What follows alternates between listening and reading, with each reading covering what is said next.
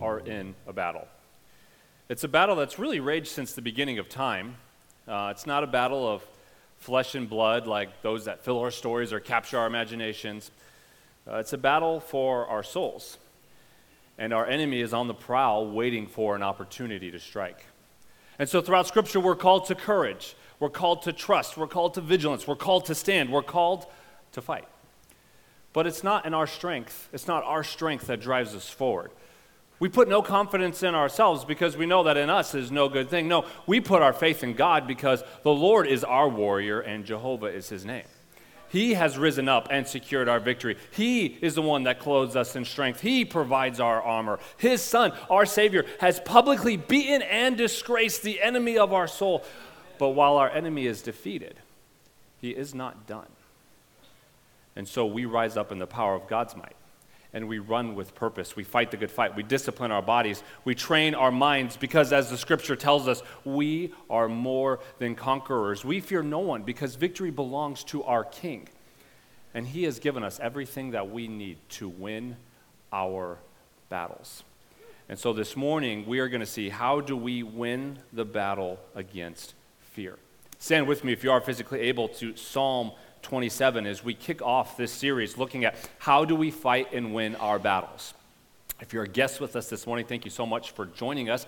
I'd encourage you, or really everybody in the house this morning, to go ahead and take out your smartphone and you can open up the camera app and uh, scan the QR code in front of you. That'll take you to fresnochurch.info. If your phone isn't able to do that, you can just open up your web browser, go straight to fresnochurch.info info. And there will be a place if you are a guest this morning there's a thing called a connection card. You can fill that out to let us know that you are with us this morning. Uh, there's also sermon notes there available as well. But let's read our text. Psalm 27 i'm going to read all 14 verses of the psalm and then we will work our way through it through our bible study this morning. The bible says in psalm 27 verse 1 the lord is my light and my salvation. Whom should i fear? The lord is the stronghold of my life whom should I dread? When evildoers come against me to devour my flesh, my foes and my enemies stumbled and fell. Though an army deploys against me, my heart will not be afraid. Though a war breaks out against me, I will still be confident. I have asked one thing from the Lord. It's what I desire to dwell in the house of the Lord all the days of my life, gazing on the beauty of the Lord, seeking him in his temple. For he will conceal me in, the shel- in his shelter in the day of adversity. He will hide me under the cover of his tent. He will set me high on a rock. Then my head will be high above my enemies around me, and I will offer sacrifices in his tent with shouts of joy. I will sing and make music to the Lord. Lord, hear my voice when I call. Be gracious to me and answer me. My heart says this about you seek his face. Lord, I will seek your face. Do not hide your face from me. Do not turn your servant away in anger. You have been my helper. Do not leave me or abandon me, God of my salvation. Even if my father and mother abandon me, the Lord cares for me. Because of my adversaries, show me your way, Lord, and lead me on a level path.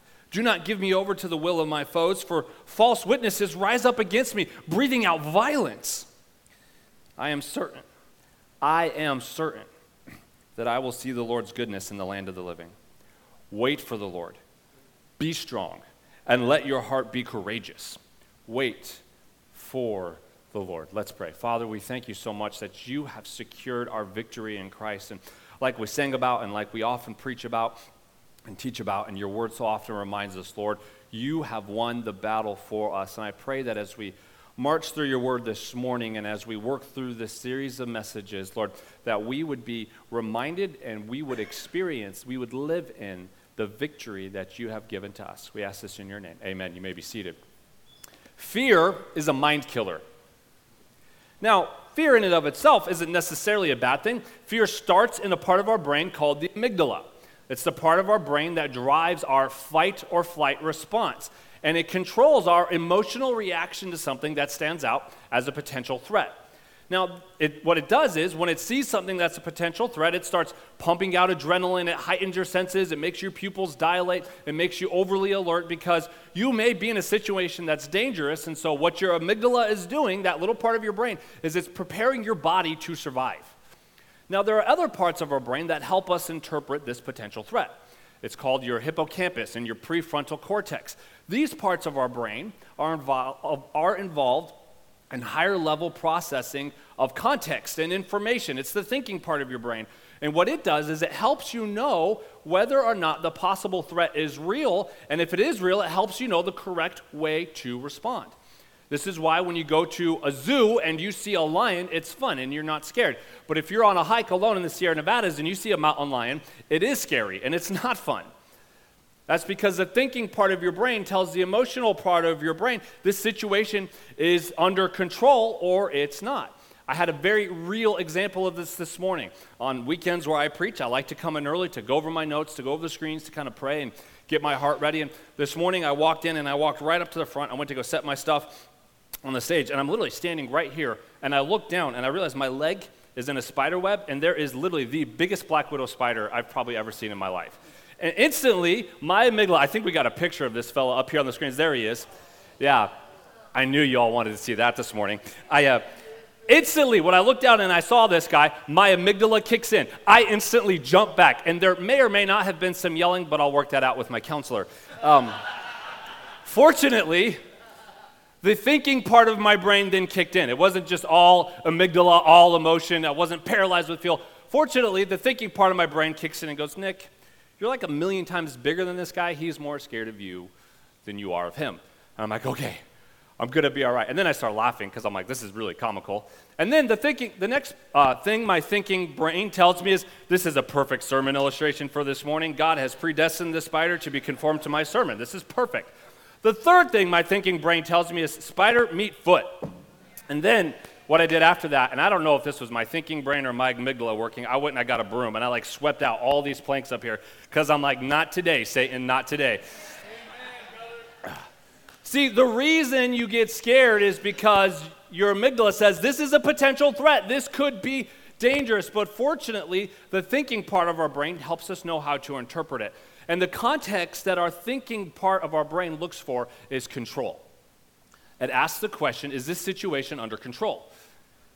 And when situations arise that we don't have any context for, we don't. That's why fear often begins to grip our hearts. Now, fear in and of itself is not a good, that's not a bad thing. That's the way God made us so that we could respond and survive in those situations.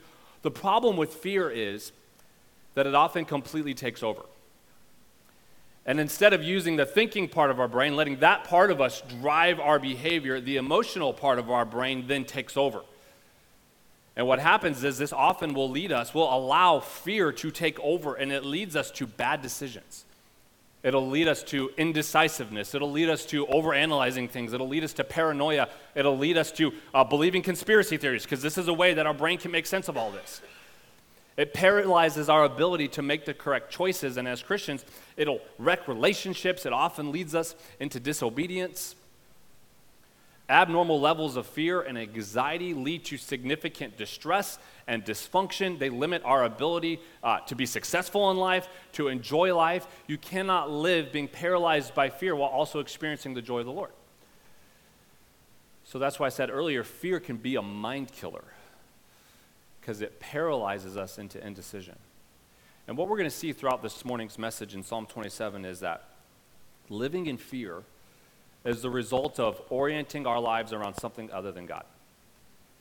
Living in fear, being paralyzed by fear, allowing fear to be the driving, fact, driving factor in our lives, is the result of orienting our lives around something other than God. And what I hope to do this morning as we work through Psalm 27 is give us ammunition so that we can combat our fears. I want to give us ammunition so that when fear begins to creep into our lives, we can use the thinking parts of our brain and say, no, no, no, no. We have all this ammunition so that we can fight this fear so that we don't have to let it overcome us. And we know how to rightly interpret and rightly respond things that appear as dangerous or as a threat. And I think we can all agree there are, there are a lot of things that present themselves to us as fear. There's a lot of things that society and media and the world tells us you should be afraid of this, but one of the most repeated commands in Scripture, in some form or another, is fear not. So, how do we battle our fear? Let's revisit the first three verses of Psalm 27. The Bible says, The Lord is my light and my salvation. Whom should I fear? The Lord is the stronghold of my life. Whom should I dread? When evildoers come against me to devour my flesh, that sounds scary. My foes and my enemies stumbled and fell. Though an army deploys against me, my heart will not be afraid. Though a war breaks out against me, I will still be confident. Our first thought this morning, as we battle our fear, is that the person of God gives us courage. The person of God gives us courage. I love what David's doing here at the beginning of this psalm. He's just reminding himself of who God is. He says, God is my light. God is my salvation. God is my stronghold. Because of who God is, we can be confident no matter what threat or what danger we face in our life. Whatever is causing you fear, God is bigger. God is more powerful. God is. Because God is, we do not have to live in fear. The Hebrew name that's used for the Lord in verse number one is Jehovah. It reminds us that our God is self existing, He is all eternal. This is the proper name for our all supreme God. The very existence of Jehovah drives out fear because there's nothing that's outside of His control. There's nothing that's more powerful than Him. And so the very existence of God drives out fear from our lives. The reason we're often paralyzed by our fears it's not because our circumstances are scary, although they often are. When things in life happen that are outside of our control or we have no context for how to handle them, it's easy to let fear take over. But I want to remind us this morning that nothing ever happens outside of God's control. Nothing ever happens outside of the context of Romans 8:28. We know that all things work together for good to those who love God, to those who are called according to his purpose. The reason we live in fear is because we're forgetting God is. And in the moment of fear, we're not, ori- we're not orienting our life around the all supremacy of Jesus. David said, Evildoers can be coming to destroy me. An army can be coming to wipe me out. An entire war can be breaking out against me, but I will not fear. Why? Because God. Jesus said in Matthew 10 16, Look, I'm sending you out like sheep among wolves. Now, I'll admit, that sounds scary. Wolves eat sheep. I mean, I had a lamb and beef hero earlier this week, and it was tasty. Like, wolves eat sheep, and they like it. Jesus is not calling us to safety. Jesus is not calling us to comfort. Jesus is literally saying, Look, I'm sending you out into persecution. And then after Matthew 10 16, he takes a whole lot of verses to describe what that's going to look like. But I love what he says later in Matthew 10, verses number 28. He says, Look, I'm sending you out into persecution. I'm sending you out as a sheep amongst a pack of wolves, but don't fear. Don't fear those who kill the body, but are not able to kill the soul. Who is that? Nobody. but rather fear him who's able to destroy both soul and body in hell. There's only one person that can do that, and that's God, and he has eternally secured our souls. He saved us from hell. So Jesus is saying, Look, I'm sending you out into persecution, but I got you. You're good. He says, Aren't two sparrows sold for a penny? Yet not even one of those little sparrows that's worth a penny falls to the ground without your father's consent. A worthless little bird does not fall from its tree and hit the ground without our Heavenly Father giving it consent to do so. And God says, even the hairs of your head have all been counted, so don't be afraid. You're worth more than many sparrows. You see, because God is our Father, because God has eternally secured our soul, because God is our light, God is our salvation, God is our stronghold, we don't have to live in fear. What we need to do is remind ourselves that if God wouldn't even spare his own son to save our souls, he's not going to allow us to be overcome by the things that cause our fear. Like, think about the lengths that Christ went to to secure your soul. That is who He is. He is your Father, and He loves you. And He has said, Because of who I am, you do not have to live as a slave to fear. God has saved you from that bondage, Roman 8. So don't go back to living like a slave to fear. The person of God gives us courage. But David in the psalm also reminds us that it's the presence of God that gives us courage. In verses 4 through verse 12 of Psalm 27, David, he's talking to himself and he's talking to God about the presence of God. And in verse 4, 5, and 6, we learn that the presence of God is protective the presence of God is protective, it guards us from our fears. David is asking for one thing in verse number four while he's facing his enemies. And it wasn't a way out. And don't get me wrong, it's not wrong to pray for a way out. That's a good prayer. but that wasn't what he was seeking. What he was looking for, what he was wanting, was the presence of God. You see, it's the majesty of God that outshines our fears. Look at verse 4. I've asked one thing from the Lord. It's what I desire to dwell in the house of the Lord all the days of my life, gazing on the beauty of the Lord and seeking him in his temple. David is saying, God, your presence is so majestic. It's so beautiful. That's in that place I find protection. It's in your majesty. It's in your beauty. It's in your presence that I find my protection. Your presence is my refuge. Your presence is my shelter. So that is the one thing that I need above anything else. We are secure in God. Nothing that we experience, no matter how terrifying, no matter how, how hard, no matter how fearful it is, nothing can remove us from under God's protection. And I want you to notice, notice how David experiences the protective presence of God. He experiences it through corporate worship. Look at the language he uses in verse 4, 5, and 6. He says, I'm going to dwell in the house of the Lord. I'm going to seek him in his temple. I'm going to offer sacrifices in his tent. I will sing and make music. I will lift up my voice loudly.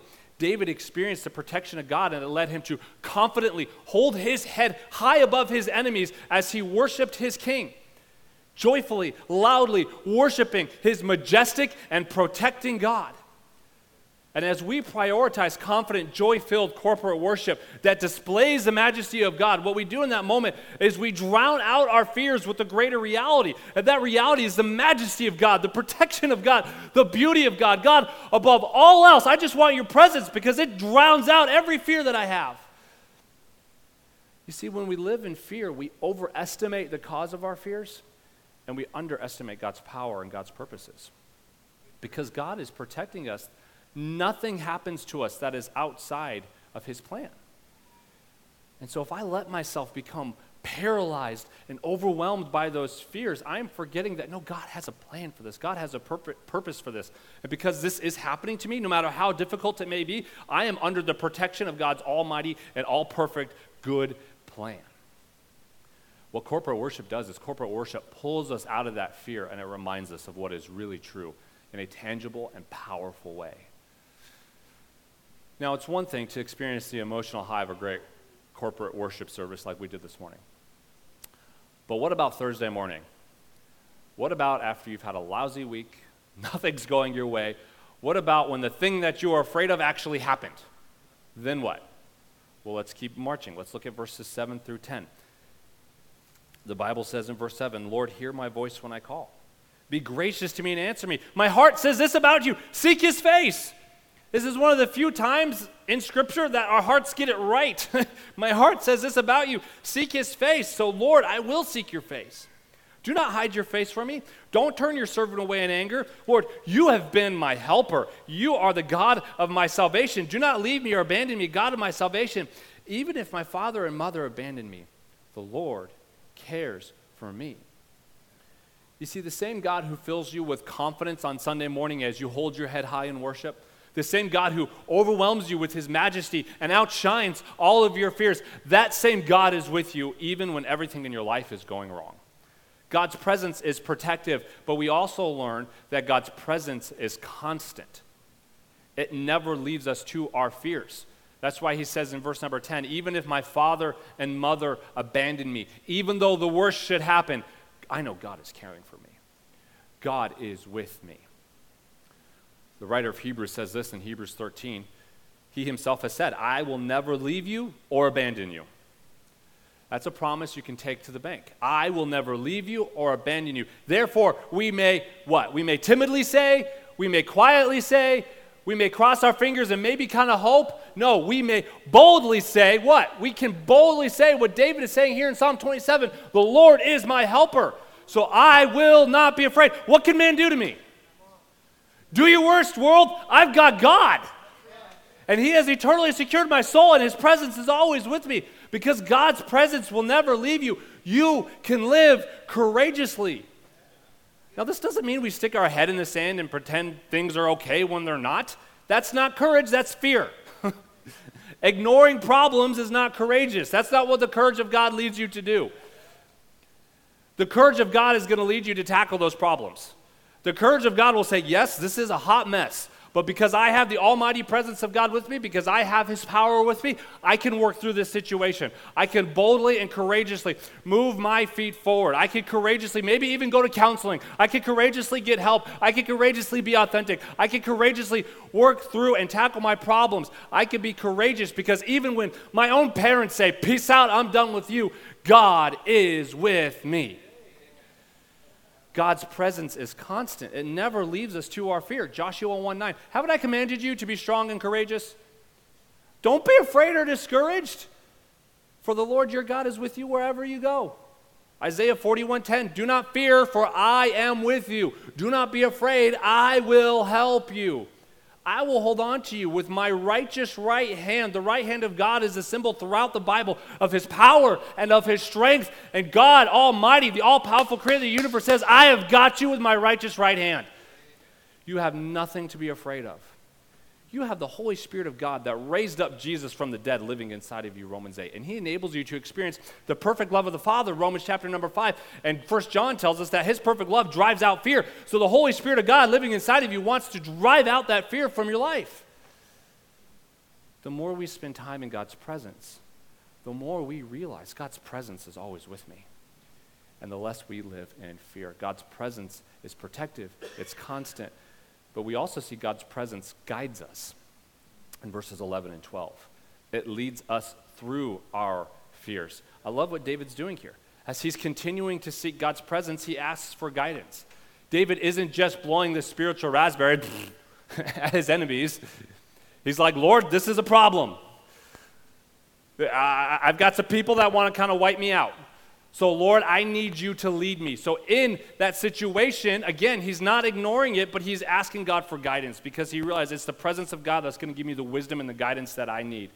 He asks God to lead him through this. Because of my adversaries, verse 11, show me your way, Lord. I've got some real enemies. They really want to kill me. So, Lord, I need you to show me your way. I need you to lead me on a level path. Don't let them, don't let them do what they want to do, Lord. I need your help. For false witnesses rise up against me, breathing violence. See, God's presence guides us. I love Psalm 16, verses 7 and 8. I will bless the Lord who counsels me. Even at night when my thoughts trouble me, I always let the Lord guide me. Because he is at my right hand, I will not be shaken. It's another way to say, I will be courageous. Why? Because I know that God is the one that's guiding me. And when you walk with God and when you follow Him, He will lead you through the circumstances that are causing you fear. He will give you the wisdom that you need to work through that fear. James 1 5 gives us the promise if you need wisdom, just ask, and God will generously and ungrudgingly give it to you. God delights to answer that prayer. How do we grow in wisdom? How do we know how to navigate the things that are causing us fear? Well, one, according to James, you ask. Two, you spend a lot of time in God's Word.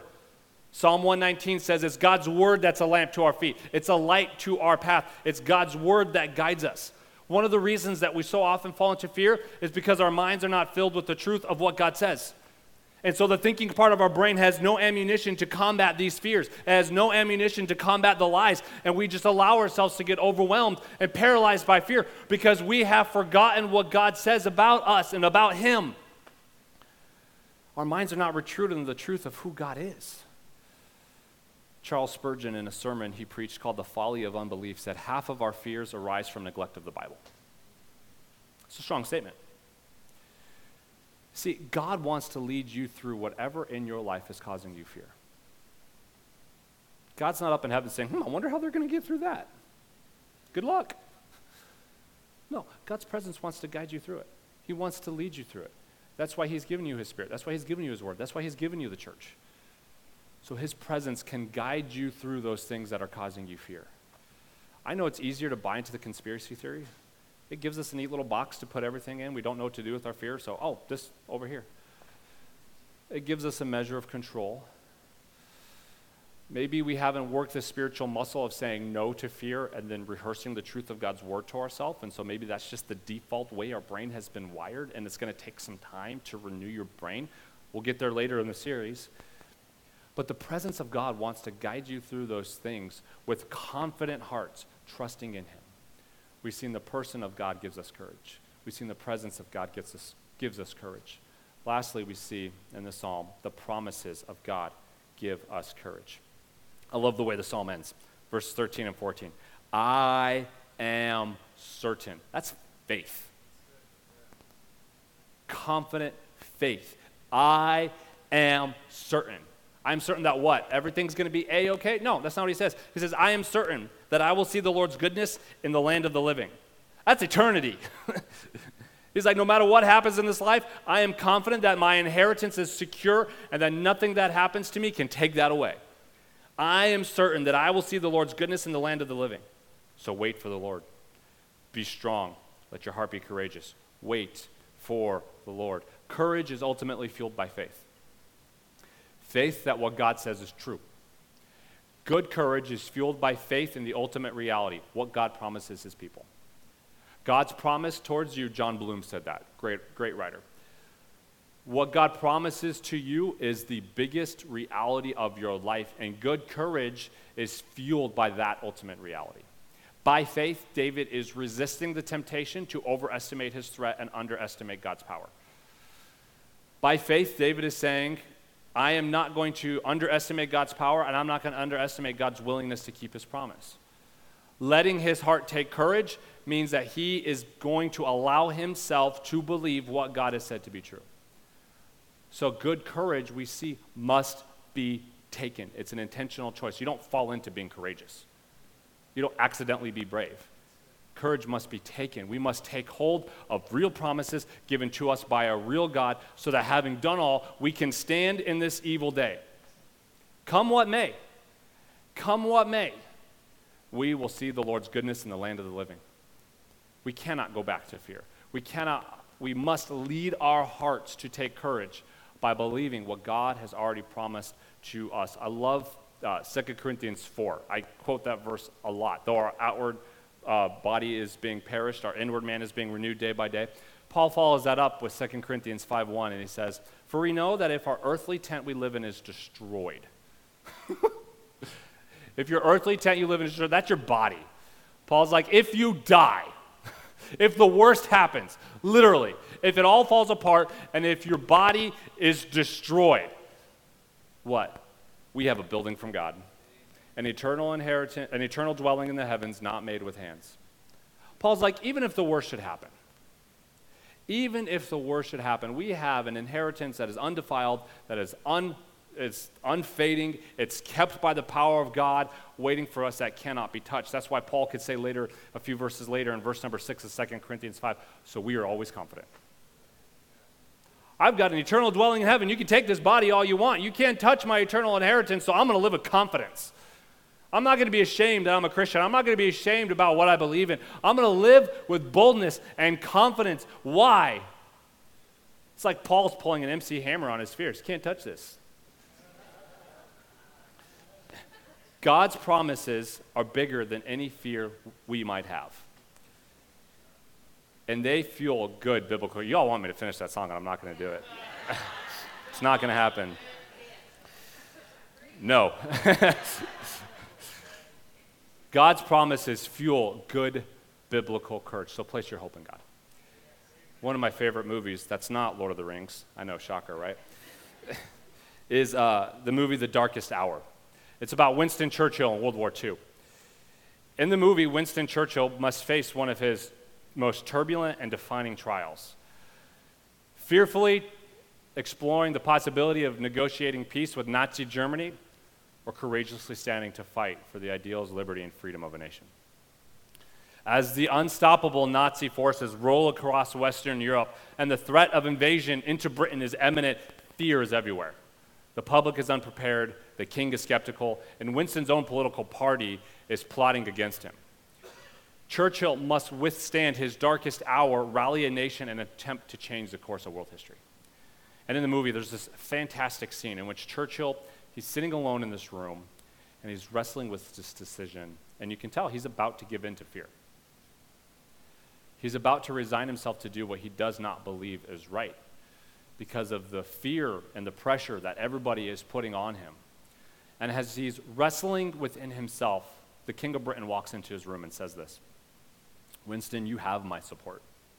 I confess I had some reservations about you at first, But while some in this country dreaded your appointment, none, none dreaded it like Adolf Hitler. Whomever can strike fear into that brute heart is worthy of all of our trust. We shall work together. You shall have my support at any hour. Beat the buggers. Such a great line. And in that movie, that word from the king fueled the courage of Winston Churchill and it changed the direction of the war. And as they say, the rest is history, literally. Church, I want to remind us you have the support of your king. You don't have to live in fear. And more than just his support, you have his Holy Spirit pulsing through your soul, driving out fear, leading you to take courage. 2 Timothy 1 7 says, God has not given us a spirit of fear. Fear that come, fear does not come from God. God has not given us a spirit of fear. What has God given us? A spirit of power, a spirit of love, a spirit of sound mind. And so, because we have the support and the enabling and the power of our King, we can fight our battles and experience victory. We can overcome our fear because our King has given us everything that we need to win our battles. So, here's our takeaway this morning orient your life around God and live courageously. Orient your life on His person, orient your life around His presence, orient your life around His promises, and live courageously. Let's pray. Father, we thank you so much for all that you have done for us. And Lord, we know that in and of ourselves, there's no good thing. There's no good thing. So, Lord, we know this courage does not come from ourselves, it comes from you. But Lord, we thank you for the promise that your presence is with us. We thank you for who you are. Lord, who you are alone is worthy of all of our praise and all of our devotion and all of everything in our lives. But Lord, you have given us so many good and precious promises that go with it. And so, Lord, we just, with humble hearts of gratitude, say thank you. I pray that we as a church would be a church that lives courageously even though there's so many things in our life and there's so many things in the world that present themselves as fear, I pray that we, as a body of believers here in Fresno, California, would not give into that fear. We would not allow that fear to paralyze us, but that we would confidently move forward to advance your kingdom here in our city and around the world. We ask this in your name.